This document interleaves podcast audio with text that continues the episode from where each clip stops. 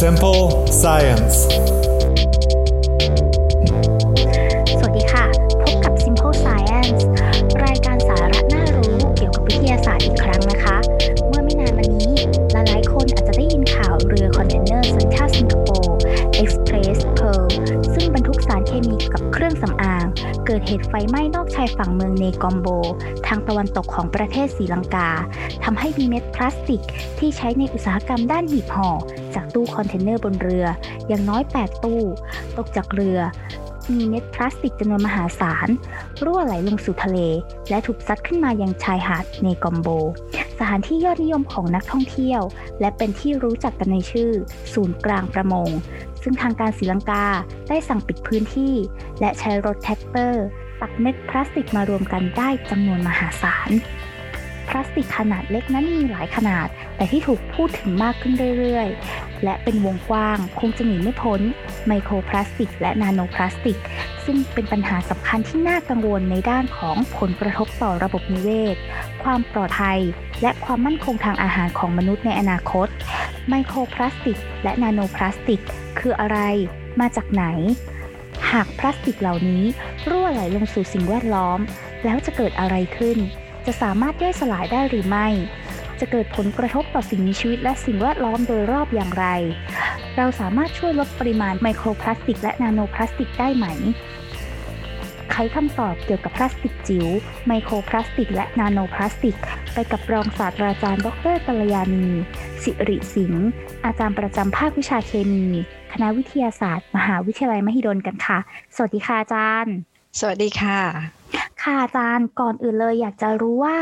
ไมโครพลาสติก และนาโนพลาสติกคืออะไรคะเอ่อคำว่าไมโครและนาโนเนี่ยนะคะมันเป็นคำที่เราใช้ในการบอกขนาดไมโครก็คือไมโครเมตรนะคะค่ะหรือจริงๆแล้วเนี่ยเรานิยมเรียกสั้นๆว่าไมครอนนะคะอืมส่วนนาโนก็คือนาโนเมตร ทีนี้ไมโครเมตรเนี่ยคือแค่ไหนนะคะไมโครเมตรเนี่ยแปลว่า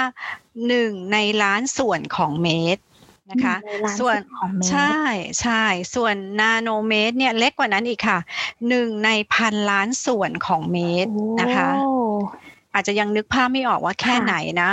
ถ้าให้เรายกตัวอย่างเนาะสำหรับผลิตภัณฑ์รอบๆตัวเราเนี่ยเอ่อถุงพลาสติกเนี่ยค่ะถุงหูหิ้วนะบางคนเรียกถุงก๊อบแก๊ปเนี่ยค่ะค่ะ ความหนาของมันนะคะประมาณสัก 30ถึง50 ไมครอนอ่าอืมประมาณนั้นนะคะ ถ้าเรามอง ในตัวเราเนาะเส้นผมของเราเนี่ยค่ะ คนเอเชียเนี่ยก็ประมาณสัก10ไมครอนเล็กใช่ไหมคะ เล็กมากค่ะ ทีนี้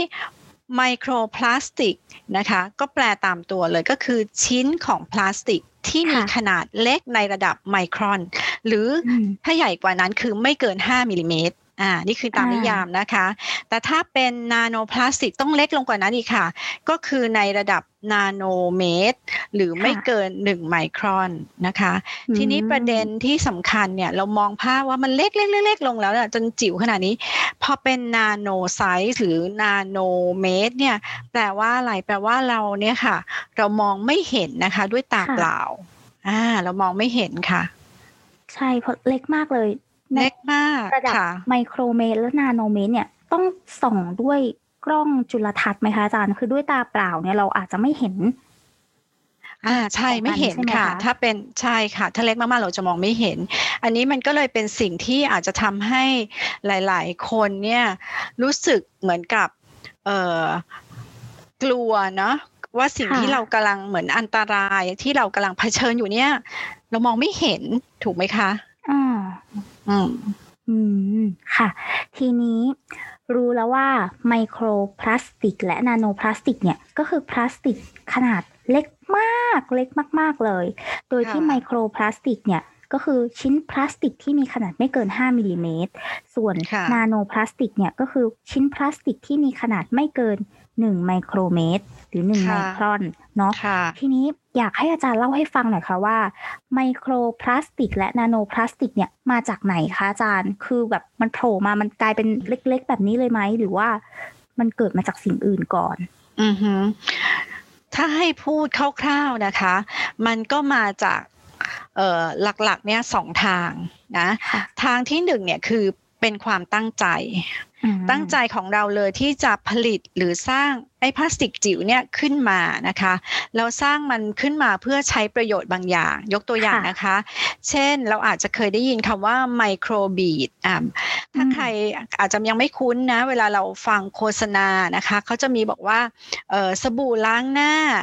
ผสมเม็ดบีดอ่าเวลาเราใช้เนี่ยมันจะช่วยขัดผิวใช่ไหมคะให้เซลล์ผิวที่ตายแล้วเนี่ยหลุด น่ะหน้าเราจะได้ใสเนี่ยแหละค่ะอืมเขาจะผสม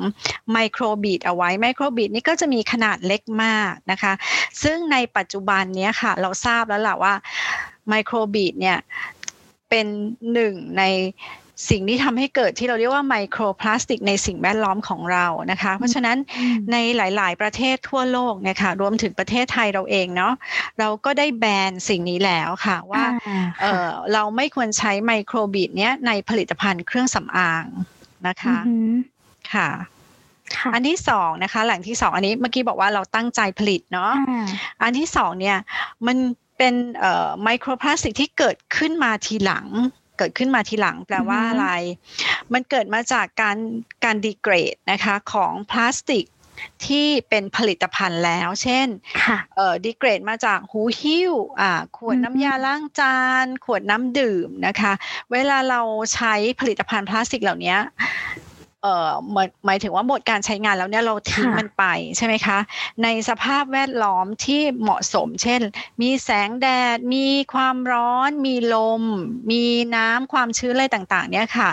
มันก็จะถูกทำให้เกิดการเปลี่ยนแปลงรูปร่างและขนาดเล็กลงไปอือฮึเรื่อยๆ หรือถ้าให้พูดอืมคำง่าย ๆ ก็คือเหมือนเหมือนผุพังไปอ่าค่ะเหมือนใบไม้เนี่ย พอนานๆมันก็ ผุพังเน่าเปื่อยไป อันนี้มันก็จะถูกสิ่งแวดล้อมเนี่ยทำให้มันผุพังไป เป็นชิ้นที่เล็กลงเรื่อยๆ ไปตามการเวลา ก็จะเกิดเป็นไมโครพลาสติกนะคะ ทีนี้เนื่องจากว่า มนุษย์เราเนี่ยค่ะใช้พลาสติกหลากหลายชนิดมากเลยใช่ไหมใช่คะไม่ได้มีชนิดเดียว เพราะฉะนั้นคำว่าไมโครพลาสติกเนี่ยค่ะมันเลยมีหลากหลายชนิดอืมอ่าหลากหลายขนาดหลากหลายรูปร่างนะคะที่ค่ะอยู่ในสิ่งแวดล้อมของเราเนี่ยค่ะ อืม ส่วนมากที่เราใช้กันนี่ก็คือถุงพลาสติก เนาะอาจาอ่ารย์เนาะใช่ใช่พวกขเพวดราะฉะนั้นน้ำค่ะ ใช่แล้ว เพราะฉะนั้นอย่างส่วนใหญ่ตอนเนี้ยใช่ค่ะ ไมโครพลาสติกที่ที่เป็นปัญหาของเราตอนเนี้ยนะคะ ก็มักจะเกิดจากอันที่มันผุพังมาจากไอชิ้นพลาสติกที่เราไม่ใช้แล้วเนี่ยแหละค่ะ ค่ะ อืม โอเค สรุปก็คือว่าเกิดมาได้ทั้งแบบตั้งใจผลิตขึ้นมาให้มันเล็กมาเลย โดยเฉพาะเพื่อที่จะใช้ทำ ประโยชน์บางอย่าง ใส่ในผลิตภัณฑ์บางอย่าง อย่างเช่นอืมเม็ดบีดที่อาจารย์พูดถึง แต่ตอนค่ะหลาย ๆ ประเทศก็แบนกันไปแล้ว เลิกใช้ค่ะเนาะเพราะว่ามันทำให้เกิดไมโครพลาสติกขึ้นมา กับอันที่อืมสองเกิดขึ้นมาทีหลังที่อาจารย์บอกว่า เกิดจากพวกผลิตภัณฑ์พลาสติกทั้งหลายที่เราใช้เนี่ย มันเกิดการผุพังไปตามการเวลาในสภาพแวดล้อมที่มันเหมาะสมมีแสงมีความชื้นมีความร้อน ก็เกิดการผุพังอื ค่ะ มันเปลี่ยนเปลี่ยนจากทิ้นโตๆค่ะ มันก็จะเล็กลงเรื่อยๆ ถูกไหมคะ ค่ะ อ่า ก็จะเป็นไมโครพลาสติกในที่สุดค่ะอืมค่ะ ทีนี้ค่ะอาจารย์ อาจารย์บอกว่ามันผุพังไปใช่ไหมคะ กรณีที่ไมโครพลาสติกที่เกิดขึ้นมาทีหลังจากการผุพังของพวกพลาสติกชิ้นใหญ่ ๆ เนี่ย แล้วค่ะถ้ามันผุพังไปเรื่อยๆอะค่ะ อาจารย์มันย่อยสลายได้ไหม อืมคำว่าย่อยสลายเนี่ยนะคะมันอาจจะต่างจากคำว่าผุพังที่เราใช้เมื่อกี้อือฮึเนาะผุพังที่เราใช้เป็นคำง่าย ๆนะคะ ในในภาษาวิชาการเราเรียกว่า degrade เนาะทีนี้ย่อยสลายมันเป็นอีกลักษณะหนึ่งงั้นเราอธิบายคำว่าย่อยสลายนิดนึงแล้วกันนะคะค่ะการย่อยสลายเนี่ยมันขึ้นกับอะไรบ้างเนาะมันจะย่อยได้ไม่ได้มันขึ้นกับอะไร อันแรกเมื่อกี้ที่เราพูดกันไปแล้วเนี่ยคือสภาวะแวดล้อมถูกไหมคะบอกว่าประเทศนี้แดดร้อนมากเลยเนาะพลาสติกชนิดเดียวกันก็อาจจะเสื่อมสภาพเนี่ยต่างจาก ประเทศที่อาจจะมีอากาศหนาวเย็นหรืออะไรอย่างนี้ใช่ไหมคะค่ะอันนี้คือสภาพแวดล้อมนะอันอีกอันหนึ่งที่สำคัญมากๆเลยนะคะ ที่เป็นตัวกำหนดว่ามันย่อยสลายได้หรือไม่ได้ก็คือ โครงสร้างทางเคมีค่ะของอืมพลาสติกชนิดนั้น อันนี้สำคัญมากนะคะ ทีนี้โครงสร้างทางเคมีเนี่ยมันมีหลากหลายลักษณะ โครงสร้างบางลักษณะเนี่ยค่ะทำให้พลาสติกชนิดนั้นเนี่ยแค่เราไปฝังกลบในดิน สมมุติเราไม่ใช้แล้วนะคะค่ะเราโยนมันทิ้งไปเราฝังกลบในดินเนี่ยมันสามารถจะย่อยสลายหายไปเลยค่ะ ในเวลาไม่กี่เดือน เหมือนเราทำปุ๋ยอะทำปุ๋ยแบบนั้นเลยอะบางชนิดมีโครงสร้างที่เอื้อที่จะทำให้มันย่อยสลายได้ นะคะในธรรมชาติ แต่โครงสร้างบางลักษณะเนี่ยค่ะ โดยเฉพาะโครงสร้างที่มีความแข็งแรงสูง โครงสร้างที่มีความแข็งแรงสูงเป็นที่ต้องการในการใช้งานถูกไหม เพราะว่าเราต้องการพลาสติกที่แข็งแรง คงทนเนาะเวลาเราใช้งาน เพราะฉะนั้นโครงสร้างแบบนี้มันให้ประโยชน์ในการใช้งานก็จริงนะคะ แต่ทำนองเดียวกันมันก็ให้ผลว่าเมื่อเราไม่ได้ใช้มาแล้วเนี่ยการย่อยสลายของมันก็จะช้ามากๆด้วย บางคนอาจจะเคยได้ยินว่าโอ้ยพลาสติกนะจะอยู่กับเราเป็นร้อยร้อยปีอันนี้ก็เป็นแบบนั้นใช่พลาสติกเนี่ยจะแบบอยู่กับเราไปประมาณแบบสี่ห้าร้อยปีเลยชิ้นหนึ่งมันถึงจะย่อยสลายหายไปได้ ใช่ค่ะ อันนี้ก็ขึ้นกับโครงสร้างทางเคมี ขึ้นกับว่าพลาสติกตัวนั้นมีโครงสร้างแบบไหนก็จะมีพฤติกรรมไม่เหมือนกันนะคะอืมค่ะอาจารย์ แล้วแบบนี้ค่ะอาจารย์ ไมโครพลาสติกและนาโนพลาสติกเนี่ยจะส่งผลต่อสิ่งมีชีวิตและสิ่งแวดล้อมไหมคะ ในเมื่อมันบางชนิดเนี่ยก็สามารถที่จะย่อยสลายได้ แต่บางชนิดมีโครงสร้างที่แข็งแรงคงทน และมันย่อยสลายได้ช้าหรืออาจจะแบบช้ามากเลยอะช้ามากใช่ งั้นกันพูดในแง่สิ่งแวดล้อมก่อนเนาะทุกคนอาจจะเห็นชัดเจนนะคะว่าหลาย ๆ คนก็เกือบทุกคนแหละเห็นภาพเนาะภาพข่าวภาพจากชีวิตจริงว่าเรามีปัญหาของพลาสติกในสิ่งแวดล้อมนะคะ ที่ทะเลชายหาดอะไรเงี้ยค่ะ ทุก ๆ คนอาจจะเห็นมาแล้วนะคะ อันนี้เราปฏิเสธไม่ได้ว่า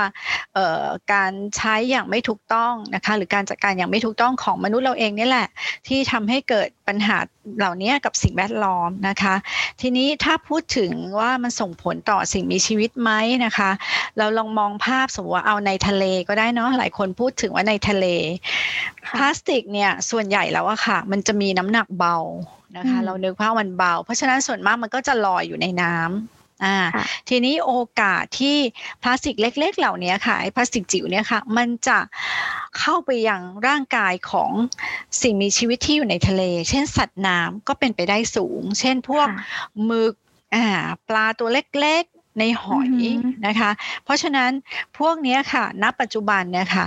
ในงานวิจัยเนี่ยเขาพบค่ะเขาพบว่ามันมีไมโครพลาสติกเนี่ยเข้าไปในร่างกายของอสิ่งมีชีวิตเหล่านี้นะคะ ดังนั้นมันสะท้อนอะไรกับมนุษย์นะคะ ปลาหรือหมึกหรือกุ้งหรือหอยเนี่ยมันคืออาหารเนาะของเรา เพราะฉะนั้นเราเลยเริ่มกังวลว่า ตอนนี้ไมโครพลาสติกเริ่มเข้ามายังห่วงโซ่อาหารของเราแล้วถูกไหมคะ ทีนี้ถ้าถามว่าอะแล้วมันจะเป็นอันตรายต่อเราไหมมนุษย์อย่างเราไหมถ้าเรากินเข้าไปนะคะ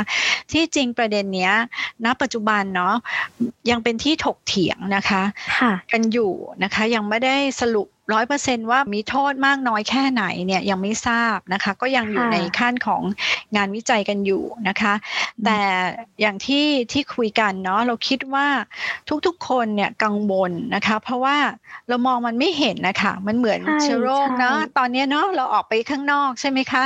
ไวรัสอยู่ตรงไหนเรามองไม่เห็นเนาะเห็นเราก็ต้องป้องกันตัวเอง ใช่ใช่ทีนี้ถ้าเราลองมานึกภาพกลับเนาะว่าเราเออเราอยากทานปลาเนาะวันนี้เราอยากทานปลา บ้านเราก็มีเรือประมงถูกไหมคะเราก็จะออกไปจับปลา เราก็มองมันไม่เห็นถูกไหมเราเอ๊ะเราจะจับปลาตรงนี้มันจะปลอดภัยหรือเปล่าหรือว่าตรงไหนนะคะ แล้วมันมีการวิจัยที่ดักจับไมโครพลาสติก โดยเครื่องมือทางวิทยาศาสตร์ไหมคะอาจารย์เท่าที่ทราบเนี่ยนะคะก็มีหลาย ๆ ส่วนพยายามที่จะทำเหมือนกับกรองอะค่ะนึกออกไหมคะอ่า เหมือนกับถ้าบ้านเรามีน้ำทิ้งเราก็มีที่กรองถูกไหมอ่า ก็จะเป็นที่กรองอีกลักษณะหนึ่งที่จะ เหมาะกับที่จะไปใช้ในทะเลนะคะ ก็มีการค้นคว้าที่หลากหลายนะคะ เพื่อที่จะแก้ปัญหาตรงนี้ คิดว่าทุกๆ คนพยายามทำหน้าที่ของตัวเองเนาะในการช่วยฟื้นฟูสิ่งแวดล้อมขึ้นมานะคะ อืมค่ะอาจารย์ อันนี้ก็นักวิจัยก็พยายามกันอย่างเต็มที่เนาะอาจารย์เนาะทั้งแบบทั้งนักชีวะนักเคมีนักวัสดุศาสตร์ หลายสาขาเลยที่จะช่วยกันแก้ปัญหาเรื่องของไมโครพลาสติก แล้วก็นาโนพลาสติก แล้วสุดท้ายเนี้ยค่ะ อาจารย์เราค่ะคนธรรมดาเนี่ย เราจะสามารถช่วยลดปริมาณไมโครพลาสติก และนาโนพลาสติกได้อย่างไรคะคือแบบหนูก็ไม่ได้เรียนทางด้านอืมวิทยาศาสตร์แบบอืมโครงสร้างทางเคมีของพลาสติกอะไรอย่างเงี้ยอืมทำอันนี้เป็นคำถามที่ดีมากๆนะ เพราะว่าเออมันควรจะเป็นคำถามที่ทุกๆคนเลยค่ะ ที่ที่เราบอกว่าเราไม่จำเป็นต้องเป็นนักเคมี นักวิทยาศาสตร์เนาะ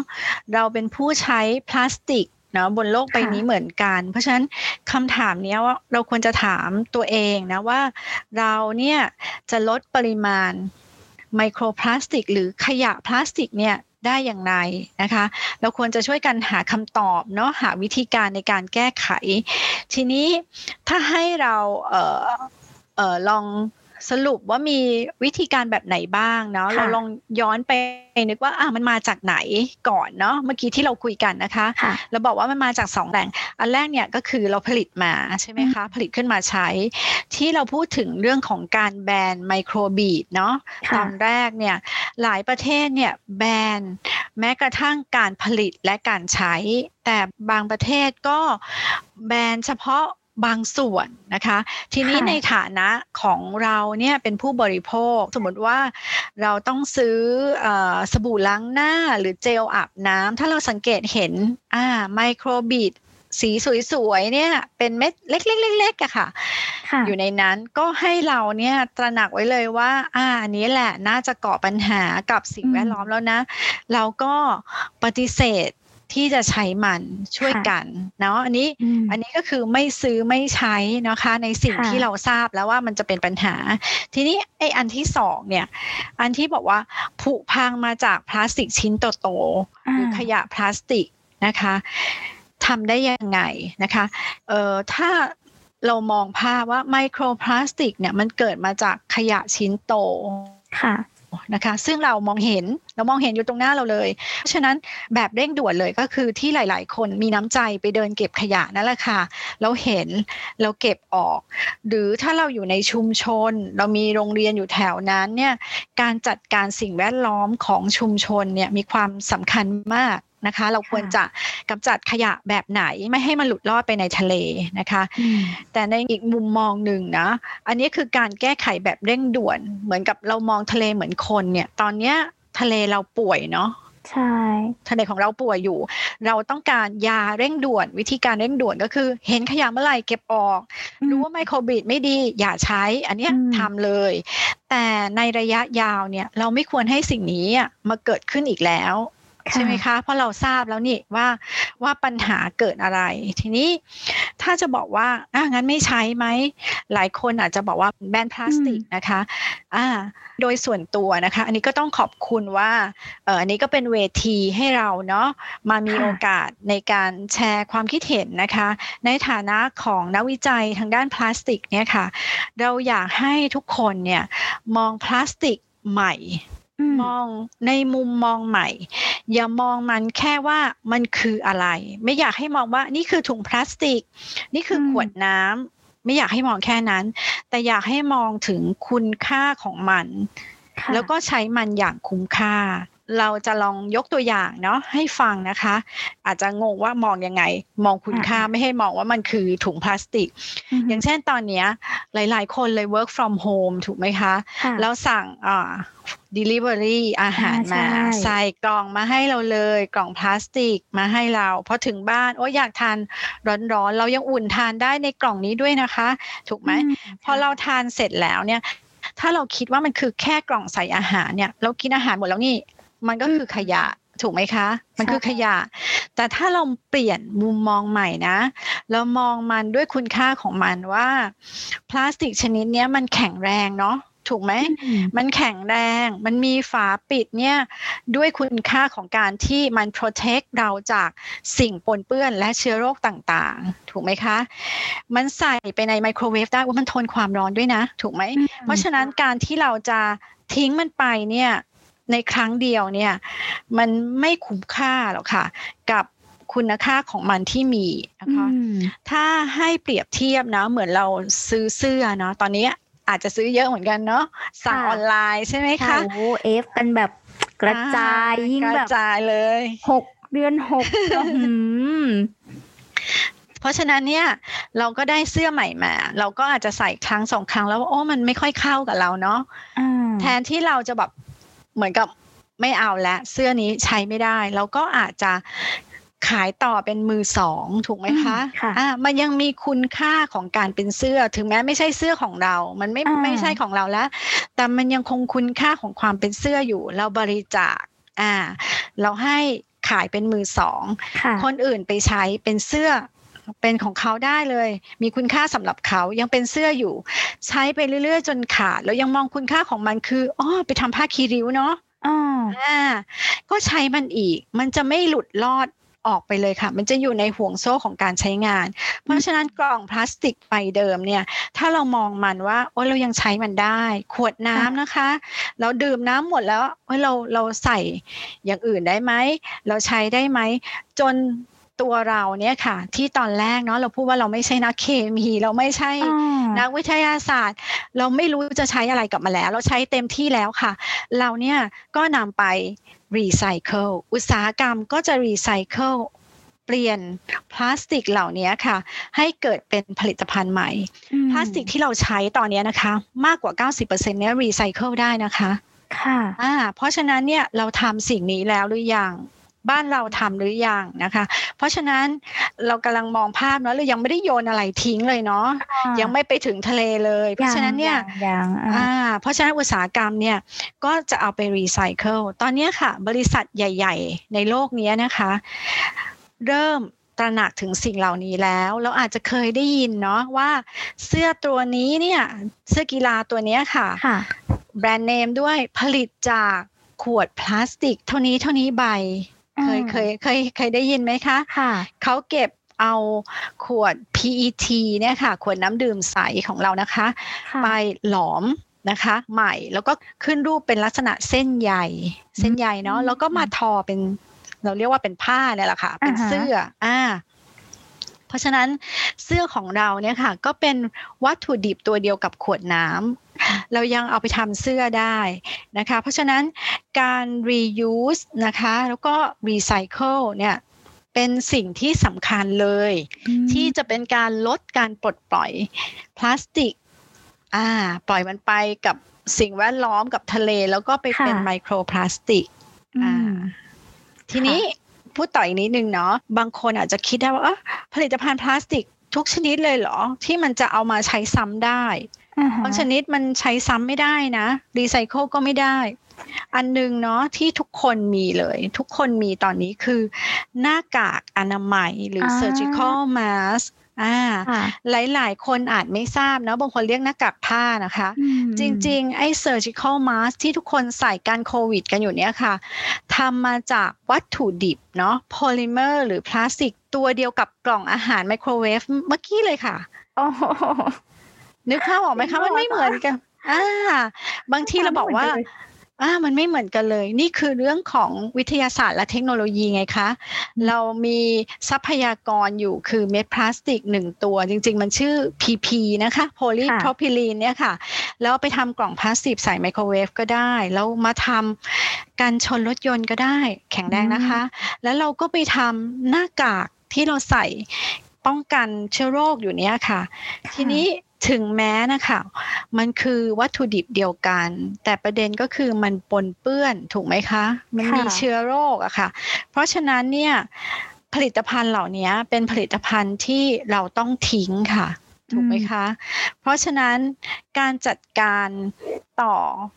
คำว่าไมโครพลาสติกของสิ่งเหล่านี้ไม่ใช่ reuse กับ recycle แล้วอ่าอ่ามันไม่ได้เราใช้ใหม่ไม่ได้ เราไม่เอาหรอกคำมา recycle เพราะฉะนั้นหน้ากากแบบนี้จะต้องมีการกำจัดอย่างถูกวิธีถูกไหมคะเขาอาจจะต้องเก็บรวบรวมแล้วเอาไปเผาเป็นพลังงานหรืออะไรก็แล้วแต่ แต่อย่างที่บอกก็คือว่าความรู้อะค่ะ ในสิ่งเหล่านี้ นะคะสำหรับประชาชนทั่วไปอะ่ะมันมีน้อยเนาะมันมีน้อย เพราะฉะนั้นการที่จะร่วมมือกันได้นะคะของทุกๆฝ่ายนะคะถ้าเป็นสถาบันการศึกษาเนาะเราก็ ช่วยในการให้ความรู้ใช่ไหมคะใช่ถ้าเราค่ะเป็นผู้บริโภคเราก็พยายามที่จะ reuse recycle recycle อ่า ถ้าเราอ่าเป็นอุตสาหกรรม เราก็เลือกพะเลือกวัตถุดิบให้มันตรงกับการใช้ประโยชน์ แล้วก็เป็นมิตรกับสิ่งแวดล้อมถูกไหมคะ ส่วนในแง่ของรัฐบาลเนาะเราก็ยังเอ่อ มีความเห็นว่ามีความสำคัญมากในการที่จะขับเคลื่อนนโยบายเนาะและกลไกต่างๆ ที่ค่ะจะช่วยให้การใช้พลาสติกเนี่ยค่ะ เหมาะสมและคุ้มค่าลดปัญหาขยะที่จะหลุดลอดไปเป็นไมโครพลาสติก หรือนาโนพลาสติกกับสิ่งแวดล้อมอะค่ะ ค่ะอืมค่ะ สรุปก็คือว่าในการจะแก้ไขปัญหาเนี้ย จะค่ะต้องอาศัยความร่วมมือในทุกระดับเลย ในใช่ส่วนของตัวส่วนบุคคลทุกคนก็ต้องช่วยกันใช้อืมพลาสติกมองที่คุณค่าของมัน ใช้ให้คุ้มค่าที่สุด เสร็จแล้วถูกต้องเราก็ค่ะทิ้งอย่างถูกที่ถูกวิธีอืมอ่าใช่อุตค่ะสาหกรรมก็ใช้วัตถุดิบตั้งต้นในการผลิตอ่าให้ผเหลิมาะตสภัณฑ์มสินค้าต่างๆ ให้เหมาะสมให้มันไม่ค่ะเกิด เป็นขยะพลาสติก เป็นไมโครพลาสติกขึ้นมา อย่างนั้นค่ะอาจารย์ส่วนใช่ค่ะรัฐบาลเนี่ยก็ดูแลในเรื่องของนโยบาย ในการจัดการขยะในการจัดการสิ่งแวดล้อม เอื้อให้คนเนี่ย ใช้พลาสติกแบบ reuse recycle ได้ ใช่ค่ะ ใช่มีจุดทิ้งมีอะไรอำนวยความสะดวกว่ากันใช่ไปค่ะ ค่ะ ถูกต้องเลยค่ะ ถูกต้องมากเลยค่ะ ค่ะ โอเค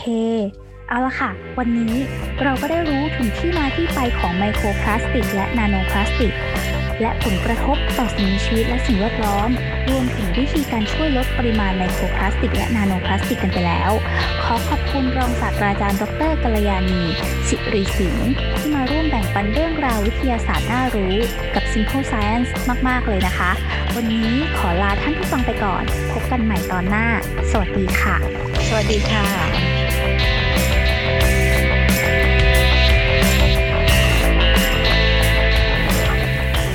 นผู้ฟังคะ ท่านยังสามารถหาข้อมูลเพิ่มเติม ได้จากสื่อต่างๆของ Simple Science ทาง Facebook, YouTube โดยติดตามสาระดีๆ ได้ในตอนหน้า เพราะวิทยาศาสตร์เป็นเรื่องง่าย ๆ ที่ทุกท่านสามารถเข้าใจได้ไม่ยากค่ะ